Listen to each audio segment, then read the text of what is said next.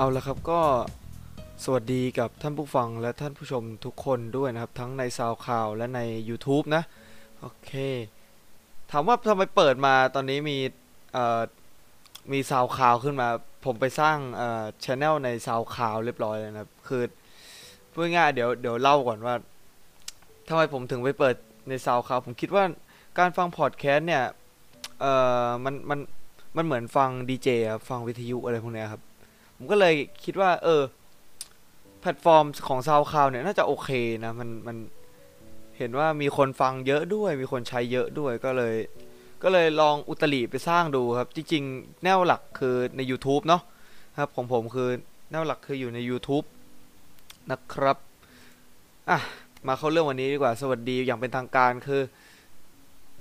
พบกับวิทยฐานพอดแคสต์นะครับผม EP ที่ 6 แล้ว ถ้าจำไม่ผิดนะ EP ที่แล้วรู้สึกจะเป็นการแชร์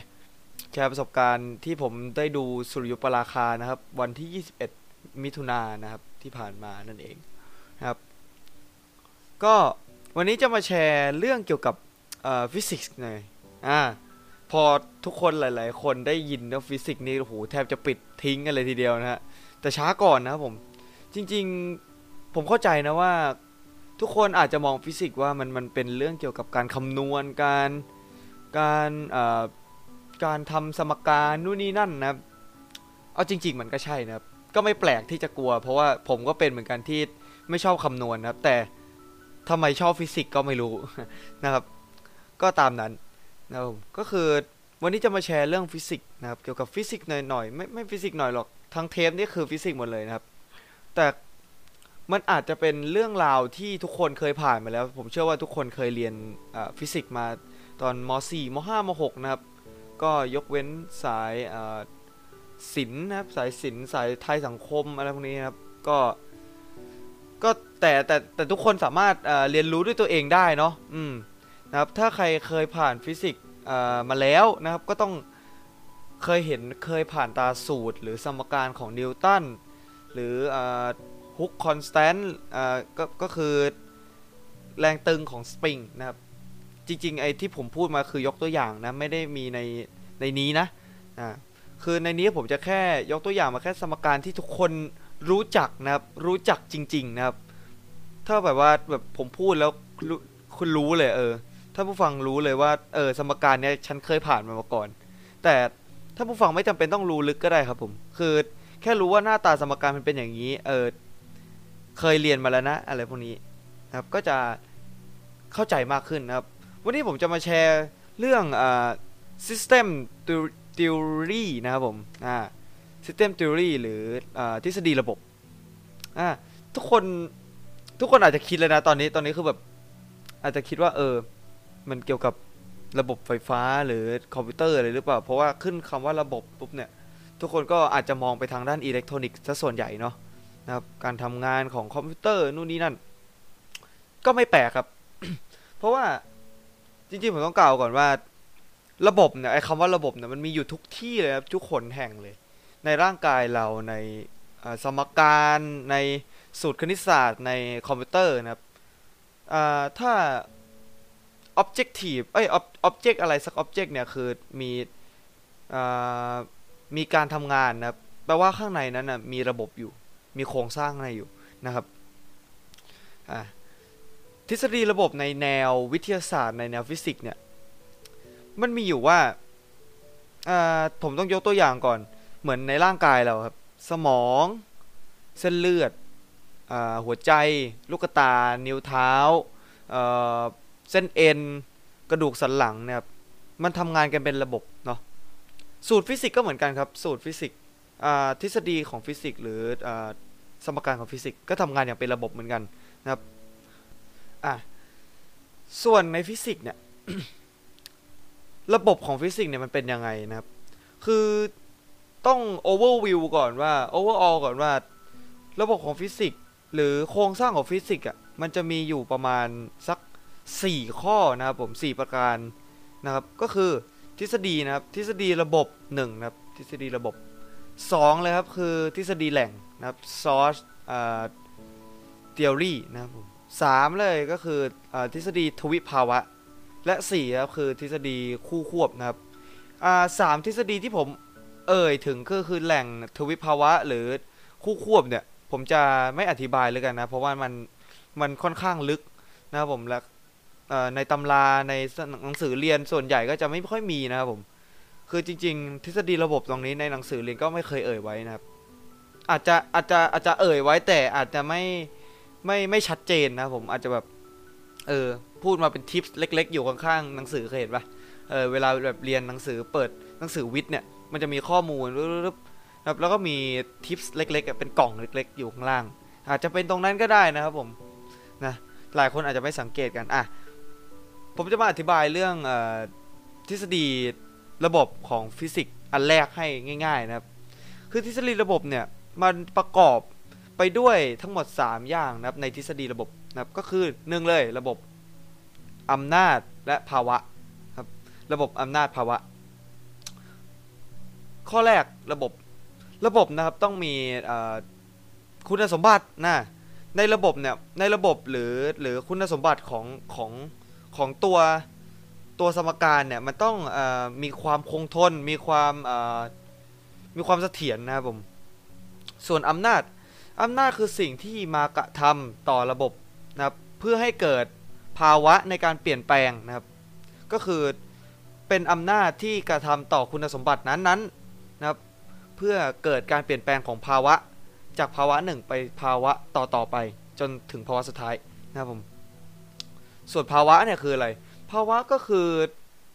สิ่งที่เป็นคุณสมบัติชั่วคราวที่มีผลต่อตัวระบบนะครับผมจริงๆ พูดมาตรงนี้เนี่ยเหมือนผมพรีเซนต์งานถูกปะแต่เดี๋ยวผมจะยกตัวอย่างง่ายๆให้ดูนะครับ ก็คือลองนึกสมการนี้ผมว่าคิดว่าน่าจะน่าจะคุ้นเคยดูกันดีนะครับ ก็เลยก็เลยยกมานะครับ ก็คือกฎข้อที่ 2 ของนิวตันนะครับ ก็คือซิกมา F เท่ากับ ma นะครับผม จริงๆ ผมก็ไม่ค่อยอยากพูดว่าเป็น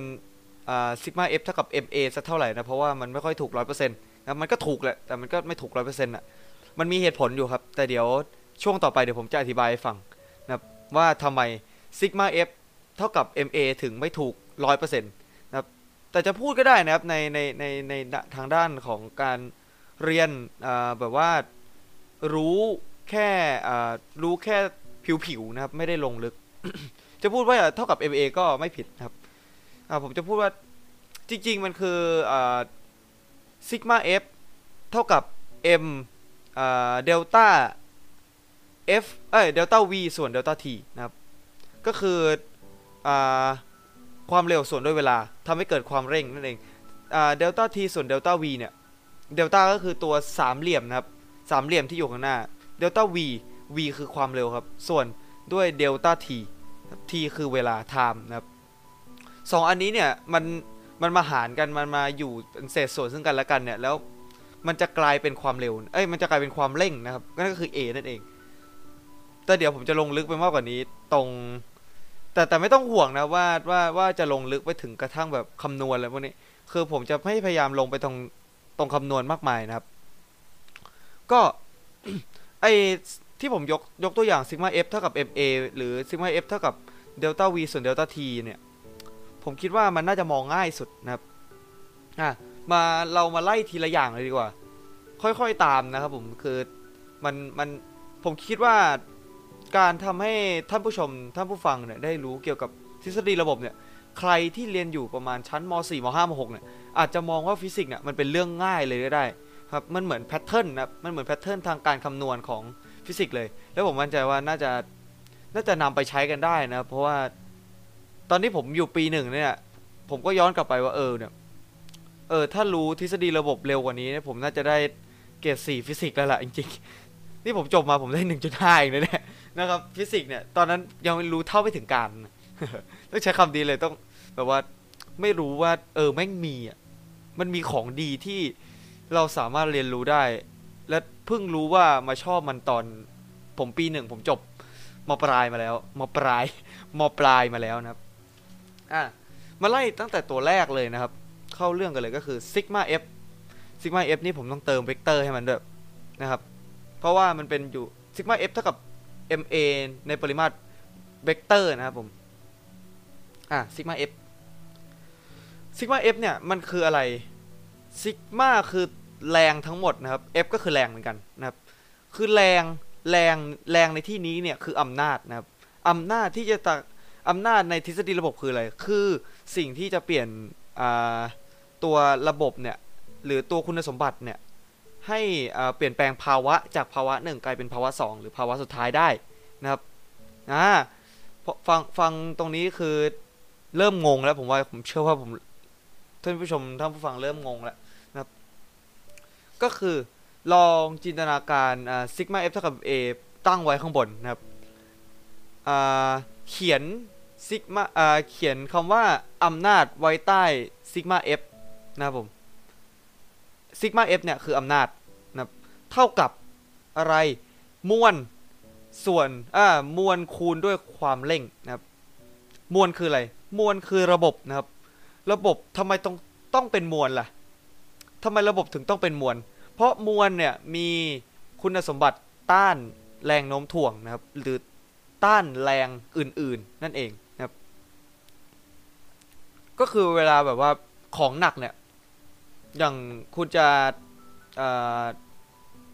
ถลายแบบผลักลูกบาศก์ไปในแนวราบอะเออผลักลูกบาศก์ขนาด10โลอะไรพวกนี้ไปในแนวราบเนี่ยมันมีขนาดใหญ่แล้วก็มีปริมาตรทางน้ำหนักที่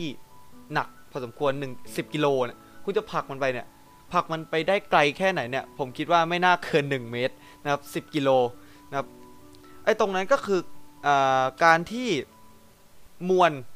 กระทำต่ออแรงโน้มถ่วงของโลกนะครับ ก็คือมวลเนี่ยมีขนาด 10 กิโลใช่ไหมมันมันผลักไปเนี่ยแรงโน้มถ่วงของโลกเนี่ยมันดึงดึงไอ้ลูกบาศก์ก้อนนั้นอะลงไปบนผิวโลกถูกไหมเออ ยิ่งหนักเท่าไหร่เนี่ยมันก็ยิ่งเคลื่อนที่ช้าเคลื่อนที่ไปข้างหน้าช้าเท่านั้นนะครับ ลองแบบว่าเอาลูกบาศก์ขนาดหนึ่งกรัมมาดิแล้วดีดอะมันจะไกลกว่าลูกบาศก์สิบกิโลกรัมแน่นอนนะครับ อันนี้ก็คือมวลนะครับมวลทำไมถึงต้องเป็นระบบ ดังนั้นเราจะได้อีกหนึ่งตัวละครก็คือมวลนะครับคืออระบบนั่นเอง ระบบมีคุณสมบัติคงทน และแรงและความต้านของอมวลมวลนั้นเนี่ยมีความคงทนที่เสถียรนะครับมาดูต่อที่ A หรือเดลต้า T เอ้ยเดลต้า V ส่วนเดลต้า T นะครับไอ้ตรงนี้เนี่ยจะให้มองว่า จะให้มองเป็นเดลต้า V ส่วนเดลต้า T แล้วกัน ถ้ามองเป็น MA เนี่ยมันจะลงลึกไปมากกว่านี้นะครับผมไม่อยากให้ทำให้สับสนด้วย เดี๋ยวผมจะสับสนแทนด้วยนะครับผมก็พยายามที่จะทำให้ท่านผู้ชมท่านฟังเข้าใจเข้าใจนะ ภาวะคืออะไร ภาวะไม่ใช่เดลต้า T นะครับ ภาวะคือเดลต้า V คือความเร็วนั่นเอง ความเร็วภาวะเนี่ยคุณสมบัติมันคืออะไร คุณสมบัติมันคือ ความอยู่ได้อย่างชั่วชั่วคราวนะครับ ก็คือไม่สามไม่ไม่เสถียรอะเออ คือสามารถหายไปก็ได้ หรืออาจจะมีน้อยมีมากก็ได้นะครับ ก็คือพูดง่ายๆความเร็วเนี่ย v เนี่ยสามารถเปลี่ยนแปลงได้นะครับนั่นเองนะครับ ทีนี้เราก็จะได้ยังไง เราก็จะได้คุณสมบัติไม่ใช่คุณสมบัติอำนาจเท่ากับระบบคูณด้วยภาวะ อ่า อันนี้คือไดอะแกรมที่เราได้จากซิกมา f เวกเตอร์เท่ากับ ma นะครับ จริงๆอ่ามันมีอยู่อย่างหนึ่งที่มันเป็น Secret หรือ Easter egg ที่อ่าระบบทางฟิสิกส์คณิตศาสตร์เนี่ยไม่ได้สอนเราไม่ได้อ่าให้เรารู้ในตอนที่เราเรียนอยู่ในห้องเรียนนะครับ นั่นก็คืออาตรงเท่ากับเนี่ย จริง ๆ มันไม่ได้เป็นเท่ากับนะมันคืออาเขาเรียกว่าอะไรจุดไข่ปลาหรือ เส้นลูกศรเล็กๆครับ จากตัวซิกมา f ไปหา ma จากเหตุและผลทำไมต้องเป็นเหตุและผลนะครับ จะเกิดแรงทั้งหมดได้ ต้องมีระบบที่สามารถโดนเปลี่ยนโดยแรงได้ งงไหมตรงนี้ อ่าเดี๋ยวผมอธิบายให้ใหม่ เหตุนะครับคือซิกมา f ผลนะครับคือ ma จะเกิดแรงได้ ต้องมีอะไรมากระทำกับแรงก่อน นั่นก็คือ ma อ่าอันนี้คือทฤษฎีระบบง่ายๆนะครับ จะเรียกว่าง่ายก็ไม่เชิงเนาะอาจจะต้องย้อนฟังสักนิดหน่อยนะครับ อาจจะเข้าใจมากขึ้นนะครับ ก็คือพูดง่ายต่อจากนี้เนี่ยคือถ้าถ้าคนถ้าผู้ฟังเนี่ยเป็นเป็นอ่าคนที่เรียนอยู่ประมาณม .4 ม .5 ม .6 นะครับ สามารถเอาตรงนี้ไปใช้ได้เลยนะครับ นั่นก็คือซิกมา f เท่ากับ ma เนี่ย คือ คุณสมบัติเอ้ยไม่ใช่คุณสมบัติ คืออำนาจเท่ากับคุณสมบัติคูณภาวะนะครับให้มองภาพเป็นอย่างนี้ น่าจะชัดเจนขึ้นนะครับผมอ่าก็ตอนนี้ก็หมดช่วงแรกไปก่อนนะครับ เดี๋ยวช่วง 2 ผมจะมาอธิบายเกี่ยวกับอ่าเออเขาเรียกว่าอะไรนิวตันลอนะครับคือหรือกฎของนิวตันทั้ง 3 ข้อนั่นเองนะครับสามข้อนี้มีมีอะไรซีเคดนอกห้องเรียนด้วยนะครับ คือ บางที่นะครับในห้องเรียนอาจจะไม่ได้สอนลึกขนาดนั้นนะครับเดี๋ยวผมจะมาอธิบายว่าปัจจุบันหรือเอ่อในอดีตเนี่ยในนิวตันกฎของนิวตันเนี่ยเป็นยังไงมาบ้างนะครับ หรือมีการเปลี่ยนแปลงอะไรบ้างนะครับ เดี๋ยวพักสักครู่นะครับรอชมช่วงต่อไปเลย เอาละฮะก็มาต่อกันในช่วงที่ 2 เลยนะครับ นั่นก็คือช่วงนิวตันรอลส์นะครับ นั่นก็คือกฎของนิวตันเองนะครับ ผมจะอธิบายคร่าวๆก่อนก็คือในหนังสือเรียนของเรานะครับ ก็คือกฎของนิวตันจะมีอยู่ 3 ข้อเนาะนั่นก็คือซิกมา f เท่ากับ0ซิกมา f เท่ากับ ma และ action เท่ากับ reaction อ่าน่าจะคุ้นๆก็อยู่นะครับ มาเริ่มจากข้อที่ 1 เลยหรือกันนะครับ ข้อที่1เนี่ยอ่าก็คือซิกมา f เท่ากับ0นะครับ จริง ๆ จริง ๆ จะพูดว่าซิกมา f เท่ากับ0มันก็ก็ไม่ถูกเสมอไปนะครับผม เพราะว่าอะไร เพราะว่าตามตรรกวิทยาแล้วเนี่ยมันมันข้ามขั้นตอนเหตุและผลไปนะครับ ก่อนที่จะมาเอ่อ proof ว่าเป็นซิกมา f เท่ากับ0นย์นะครับ ก็คือผมจะอ่าผมจะบอกนิยามคร่าวๆของตัวกฎข้อที่ 1 ของนิวตันก่อนนะครับกฎข้อที่หนึ่งของนิวตันเนี่ยนิยามไว้ว่านะครับวัตถุนะครับรักษาความเร็วนะครับรักษาภาวะนั่นเอง การเคลื่อนที่ครับเทียบกับ กรอบอ้างอิงเฉยนะครับผมกรอบอ้างอิงเฉยคืออะไร ทุกคนแม่งเริ่มงงแล้วผมเชื่อ ผมเชื่ออย่างนั้นเลยนะครับ กรอบอ้างอิงเฉยคืออกรอบที่มีความเร็วที่สามารถเปลี่ยนจากความเร็ว x เป็นความเร็ว x พามได้อ่าก็คือกรอบที่สามารถ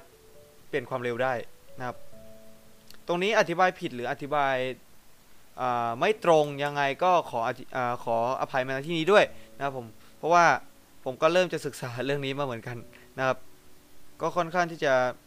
มั่นใจอยู่นิดนึงนะครับ ถึงจะมาแชร์อยากแชร์นะครับ อยากแชร์นะครับมาแกะทีละตัวตัว word เลยว่านิยามของซิกมาเอฟเท่ากับศูนย์หรือข้อที่ 1 ของนิวตันเนี่ย มันให้อะไรเราบ้างนะครับ อย่างแรกเลยคือวัตถุนะครับ วัตถุรักษาภาวะการเคลื่อนที่เทียบกับ เทียบกับกรอบอ้างอิงเฉยนะครับวัตถุคืออะไร วัตถุให้อะไรเรา วัตถุให้ระบบเรานะครับ ระบบคืออะไร กลับไปฟังช่วงที่1นะครับ ช่วงที่1ผมอธิบายเรื่องทฤษฎีระบบไปแล้วนะครับผม วัตถุให้ระบบเรามา รักษา รักษาคืออะไร รักษาในที่นี้ไม่ใช่อ่าไม่ใช่รักษาให้มันกลับมาเป็นอย่างเดิมครับ แต่รักษาในที่นี้คือรักษาให้สภาพคงเดิม หรือจริง ๆ มันให้ m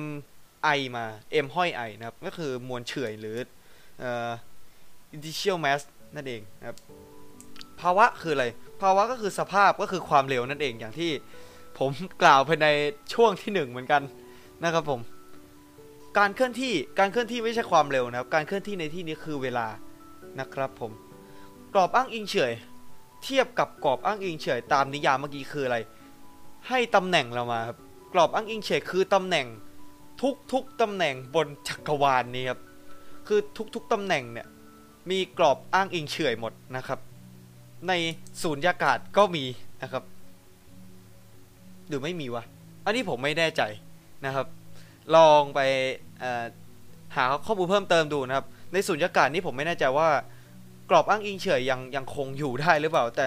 รู้ว่าใน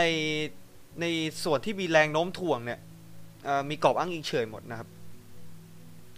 นั่นก็คือ เรามารวมกันอีกสักครั้งว่านิยามของกฎข้อที่ 1 นิวตันเนี่ยให้อะไรเรามา ให้ระบบให้ mi หรือมวลเฉยมา ให้ความเร็ว v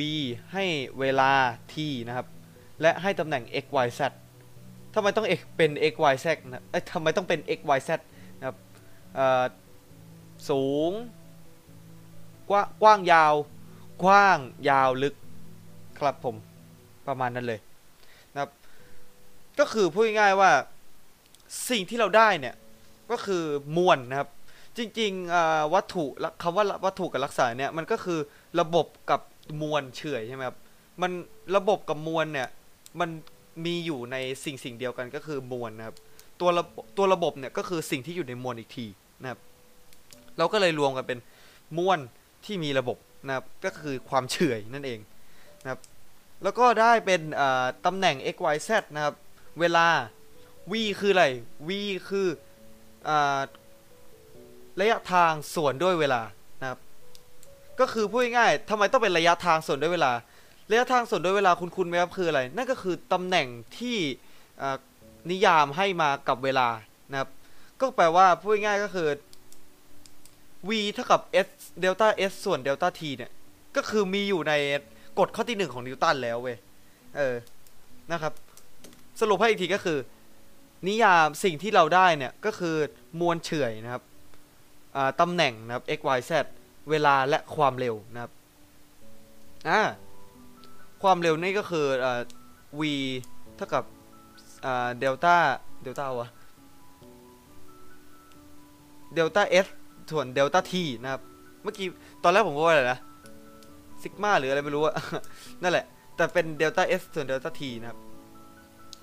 อ่า ทีนี้ ทีนี้กฎอ่ากฎข้อที่หนึ่งเนี่ยยังให้สมมาตรไว้อีกนะครับ สมมาตรในที่นี้ก็คืออะไร สมมาตรในที่นี้ก็คือสิ่งที่นิวตันแกกำหนดมาเนี่ยทุกคนทุกแห่งในจักรวาลนะครับในอวกาศแล้วเนี่ยต้องเหมือนกันนะครับ ก่อนอื่นเลยก่อนที่เราจะคิดสมการฟิสิกส์ หรือทฤษฎีอะไรก็แล้วแต่เนี่ย ในทางด้านวิทยาศาสตร์เนี่ย เราต้องเราต้องมีความเชื่อก่อนนะครับ เราต้องมีความศรัทธาความเชื่อก่อนว่า เออ ไอ้สมการที่เราที่เราทำมันเนี่ย ที่เราคิดมันเนี่ย มันต้องสามารถใช้ได้จริงนะครับ ไม่ว่าจะอยู่อออเมริกาอยู่นิวซีแลนด์อยู่ไทยหรืออยู่รัสเซีย นะครับต้องสามารถใช้ได้หรืออยู่ดาวนาเม็กนะครับหรืออยู่ดาวอังคารก็ต้องสามารถใช้สมการนี้ได้นะครับ สมมติที่สองคือ สมมติที่สองคืออวกาศเหมือนกันในทุกทุกทิศทางนะครับ ก็คือเวลาเดินหน้าไม่มีวันถอยหลังนั่นเองนะครับอ่าเราได้ตัวละครนี้มาหมดแล้วตัวละครของเราทำไมผมถึงพูดว่าตัวละคร เพราะว่าสิ่งที่ กฎข้อที่หนึ่งของนิวตันให้มาเนี่ยคือตัวละครที่เราจะเอาไปเวทไว้ในกฎข้อที่สองนั่นเองนะครับ พวก M พวกตำแหน่งพวกเวลาความเร็วหรือสมมาตรนะครับ สมมาตรเนี่ยจะไม่ได้อยู่ในสมการนะครับแต่อยู่ในเเขาเรียกว่าอะไรวะแบล็กกราวแบล็กกราวของสมการนั้นนะครับนะครับประมาณนั้น บางคนอาจจะไม่เห็นภาพนะครับ จริงๆกฎข้อที่หนึ่งเนี่ยสามารถสมสามารถบ่งบอกและพิสูจน์ได้นะครับ ในความเร็วสัมผัสในไม่ใช่สัมผัส ในการเคลื่อนที่แบบสัมผัสนะครับ การเคลื่อนที่แบบสัมผัสคืออะไร เรามายกตัวอย่างกันครับ ก็คือ คุณเคยขับรถเฉียดเฉียดสนามบินปะรันเวย์ใกล้ๆรันเวย์เลย ถ้าคุณสวนรันเวย์เนี่ยเวลาเครื่องบินจะบินขึ้นเนี่ยมันก็ต้องวิ่งสวนคุณเหมือนกันใช่ไหมในอีกในอีกในอีกเลนหนึ่งก็คือรันเวย์ของเครื่องบินถูกไหมเวลาวิ่งสวนกันเนี่ยคุณจะเห็นว่า เครื่องบินเนี่ยอยู่กับที่ แล้วคุณอะกำลังมองเครื่องบินอยู่ แต่จริง ๆ แล้วคืออะไร จริง ๆ แล้วเครื่องบินเนี่ยกำลังสวนกับคุณกำลังเคลื่อนที่ด้วยมีมีความเร็วเป็นของตัวเองอยู่ ก็พูดง่ายๆว่า คุณเคลื่อนที่ในตัวของอคุณเคลื่อนที่บนถนน แต่เครื่องบินเคลื่อนที่ในรันเวย์แบบสวนทางกันนะครับ คนที่เห็นว่าคุณเคลื่อนที่กับเครื่องบินเคลื่อนที่เนี่ยได้ก็คือ นกหรือผู้สังเกตที่อยู่นอกเหตุการณ์การสวนทางของเครื่องบินและรถนะครับกฎข้อที่หนึ่งออธิบายว่าอะไรก็ผมก็ต้องยกตัวอย่างเหมือนเดิมว่าเป็นเครื่องบินกับรถคุณแล้วกัน เครื่องบินอยู่กับที่นะครับ ไม่มีการเคลื่อนไหวใด ๆ ทั้งสิ้น แต่คุณเนี่ยเคลื่อนที่แล้วคุณก็พยายามบอกคนอื่นว่า เฮ้ยอาพยายามบอกคนในรถคุณว่า พ่อพ่อพ่อ เนี่ยดูดิเครื่องบินกำลังสวนทางกับเรากำลังเคลื่อนที่ด้วยความเร็วคงที่สวนทางกับเราอยู่ แต่จริง ๆ แล้วเครื่องบินไม่ได้คงเครื่องบินเครื่องบินไม่ได้เคลื่อนที่แต่อย่างใดเลยนะครับคนคนสังเกตคือนกเนี่ยจะเห็นว่าคุณนะเคลื่อนที่ผ่านเครื่องบินไปนะครับกฎข้อที่หนึ่งเนี่ยของนิวตันน่ะสามารถบ่งบอกได้ว่า สามารถจับคุณได้ว่าคุณกำลังเคลื่อนที่และเป็นคน จับโกหกว่าคุณเนี่ยกำลังหลอกพ่อแม่คุณอยู่นะว่าเเครื่องบินเนี่ยกำลังเคลื่อนที่เว้ยอ่าลองฟังช้าๆนะครับมันคือการจับโกหกเขาที่ว่าผมเนี่ยกำลังโกหกพ่อแม่ตัวเองว่า เครื่องบินเนี่ยกำลังเคลื่อนที่สวนทางกับรถยังไงนะครับกฎคิดที่หนึ่งจะจับแรงแรงหนึ่งได้นะนั่นก็คือแรงการรักษาภาวะการเคลื่อนที่เอาไว้นะครับดังที่นิยามบอก วัตถุรักษาภาวะการเคลื่อนที่กับกรอบอ้างอิงเฉยนะครับก็คือพูดง่ายๆว่า เวลาที่เราจะเคลื่อนที่เนี่ยแน่นอนมันต้องมีความเร็วนะครับ ความเร็วนั้นทำให้เกิดการวัตถุนะครับที่อยู่ในในรถหรือในเครื่องบินเนี่ยเกิดการรักษาความเคลื่อนรักษาภาวะการเคลื่อนที่ของตัวเอง นั่นก็คือเวลาคุณ คุณนั่งอยู่ในรถแรงๆเนี่ยมันจะแบบเวลาเหยียบเหยียบคันเร่งอะ่ะปุ๊บตัวคุณจะแบบติดติดเบาะผนังรถอะ่ะเอออันนี้ผมก็แบบกิยาตามด้วยนะเออ เวลาเหยียบปุ๊บหลังคุณจะติดกับเบาะรถโดยอัตโนมัติเลย นั่นคือแรงที่กฎข้อที่หนึ่งสามารถพิสูจน์ได้ว่า เนี่ยคุณเนี่ยโกหกพ่อแม่ตัวเองว่าเครื่องบินแม่งกำลังเคลื่อนที่สวนทางกับรถเราอ่านี่คือการพิสูจน์แรงของ กฎข้อที่หนึ่งนะครับ และที่มาของกฎข้อที่หนึ่งต่อไปนะเทปนี้ยาวหน่อยนะครับ น่าจะประมาณ 30 นาทีอัพนะครับผมกฎข้อที่ 2 ของนิวตันคืออะไรนะครับ ต้องบอกก่อนว่ากฎข้อที่ 2 ของนิวตันเนี่ย นิยามมันง่ายๆเลยก็คือการนำตัวแปรนะครับ หรือตัวละครที่เราได้จากกฎข้อที่1เนี่ยนั่นก็คือมวลเฉื่อยตำแหน่งนะครับ เวลาและความเร็วและตัวสมมาตรนะครับมา มาทำเป็นสมการนะครับ นั่นก็คืออะไรซิกมา f เท่ากับ ma นั่นเองนะครับ หรือซิกมา f เท่ากับ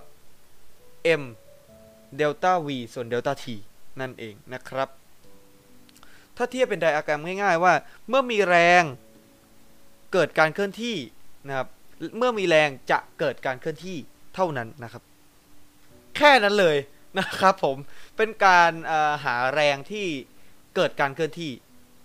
แค่นั้นนะกฎของนิวตันข้อ2มาต่อด้วยกฎของนิวตันข้อ3มันดูน้อยมากเลยกฎข้อที่2เนี่ยคือไม่เกินประมาณไม่เกิน ไม่เกินหนึ่งนาทีได้มั้งผมอธิบายเมื่อกี้นะครับ เออ ผมผมอธิบายเพิ่มเติมดีกว่าก็คือไอซิกมา f เท่ากับ m ma เนี่ย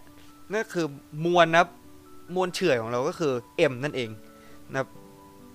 ส่วน ภาวะหรือความเร็วเวลาตำแหน่งนะครับ คือเดลต้า t เอ้ยเดลต้า v ส่วนเดลต้า t นะครับ ก็คือ a นั่นเองนะครับ ส่วนตัวอำนาจนะครับ หรือตัวแรงนะครับ ก็คือสิ่งที่เราต้องการหานั่นเอง ประมาณนี้เลยนะครับ ตัวซิกมา f ซิกมาเนี่ยตัวซิกมาเนี่ย เราจะเติมi เท่ากับ 1 ข้างใต้ sigma ถึง n ก็ได้นะครับ คือแรงทั้งหมดเลยนะครับ แรงทั้งหมด ตั้งแต่ 1 ถึง n ถึงอนันต์เลยนะครับ มาดูกฎข้อที่ 3 กันบ้างนะครับ กฎข้อที่3เนี่ยจริง ๆ ผมก็ไม่ค่อยอยากอธิบายมากนะ เพราะว่าในปัจจุบันเนี่ย ได้มีการพิสูจน์กันแล้ว มีการพูฟของนักวิจัย นักวิทยาศาสตร์นักฟิสิกส์นะครับ มีการพูฟกันแล้วว่าเออกฎข้อที่3เนี่ยมันสามารถถูกพิสูจน์ได้นะ โดยกฎข้อที่ 1 และกฎข้อที่2นะครับ โดยเอ โดยกฎข้อที่3เนี่ย มันมันมันไม่เสรีมันไม่มันไม่ overall นะครับ มันไม่สามารถคุมทั้งจักรวาลได้นะครับ ดังสมมาตรที่กฎข้อ1บอกนะครับ ก็มาอธิบายนิยามของมันก็คือเมื่อกฎข้อที่ 3 เนี่ย ทุกคนจะได้เคยได้ยินในในในในคำที่พูดว่า action เท่ากับ reaction จริง ๆ มันก็ไม่ผิดนะครับ มันคือความจริงนะครับ เมื่อนะเมื่อมีแรงของวัตถุหนึ่งเนี่ยกระทำกับอีกวัตถุหนึ่งนะครับ จะเกิดแรงสวนกลับมานะครับ จากแรงสมมติว่าวัตถุวัตถุ A กับวัตถุ B เนี่ยวัตถุ A ต่อยวัตถุ B เนี่ยวัตถุ B ก็จะมีแรงสถานของสถานกับมือ A เนี่ยเหมือนอเท่ากับแรงที่ A ต่อย B เลยนะครับ นั่นเองพูดง่ายว่าแต่แต่แต่นะครับ แรงในที่นี้เนี่ยจะเกิด จะเกิดขึ้น แต่ละวัตถุนะครับ คือพูดง่ายๆจะเกิดขึ้นคนละวัตถุนั่นเองนะครับ ผมจะย้ำมาลักหนาเนี่ยนะครับ ผมพูดง่ายๆจริงๆสมการสมการง่ายๆก็จะเป็นอ่า FAB นะครับ เท่ากับลบ FBA ทำไมต้องเป็นลบ คือลบ FBA พูดง่ายๆมันก็คือแรง reaction นั่นเองนะครับผม แต่แต่ในปัจจุบันเนี่ยก็คือพูดง่ายๆว่า อย่างที่ผมพูดไปนะก็คือ ไอ้กฎข้อ3เนี่ยถูกเปลี่ยนแปลงแล้วนะครับ โดยกฎสัมพัทธภาพนะครับ ก็คือสามารถถูกพิสูจน์ได้นะครับ โดยกฎข้อ1ของข้อกับข้อ2นะครับของนิวตันนะแล้วก็มีทิปส์อีกอย่างหนึ่งก่อนจะจบเทปวันนี้ไปก็คือ มันจะมีอยู่แรงแรงหนึ่งนะครับที่ไม่เชื่อฟังนะครับในกฎข้อที่3นะครับนั่นก็คือแรงลอเรนซ์หรือแรงสนามแม่เหล็กไฟฟ้านั่นเองนะครับ นั่นก็คือ F เท่ากับ Q VB นะครับ Q เดี๋ยวเดี๋ยวผมจะอธิบายตรงนี้เพิ่มเติมในเทปถัดๆไปแล้วกันนะเอาแค่ตัวสมการไปก่อนนะครับ F เท่ากับ QVB เนี่ยเป็นเชิงผลสัมพัทธภาพนะครับ นั่นเองนะครับอะเทปนี้ก็จบแล้วนะครับสำหรับการอธิบายทฤษฎีระบบนะบเพื่อออผมหวังว่าน่าจะมีคนเข้าใจมากขึ้นนะครับในฟิสิกส์ นะครับและอาจจะมีคนเอาเคล็ดลับนี้เนี่ยไปเรียนเกี่ยวกับฟิสิกส์ให้มันเข้าใจมากขึ้นนะครับ ส่วนนิวตันนะครับก็เป็นเกร็ดความรู้เล็กๆ น้อยๆนะครับ ที่ผมเอามาฝากนะครับ ก็อาจจะเฉียดเฉียดๆหนังสือในห้องเรียนบ้างนะครับ แต่แต่ผมมั่นใจว่ามันต้องมีบางอย่างนะครับที่ที่ผมอธิบายไปเนี่ยมันอยู่นอกห้องเรียนแล้วในหนังสือไม่มีบอกนะครับ ผมก็เลยเลดแชร์มานั่นเองนะครับ ก็หวังว่า เทปนี้จะมีประโยชน์ต่อท่านผู้ฟังและท่านผู้ชมนะครับ ก็ขอกราบลาเพียงเท่านี้นะครับผม เจอกันใหม่วิทยาฐานพอดแคสต์เทปหน้านะครับ โอเค เดี๋ยวผม spoil ไว้เทปหน้าดีกว่าเทปหน้าก็คือเอ่อเป็นอะไรเกี่ยวกับความความพิสูจน์เออแบบว่าแบบว่าความร้อนความหนักอะไรพวกนี้ดีกว่า ผมพูดเลยแล้วกันก็คืออุณหภูมิและมวลนั่นเองนะครับ mass and อ่า temperature นะครับทำไมต้องกระดกลิ้นไม่รู้นะครับ แต่วันนี้ขอกราบลาท่านผู้ชมท่านผู้ฟังไปก่อน เจอกันใหม่วิทยาฐานพอดแคสต์เทปหน้า สวัสดีครับ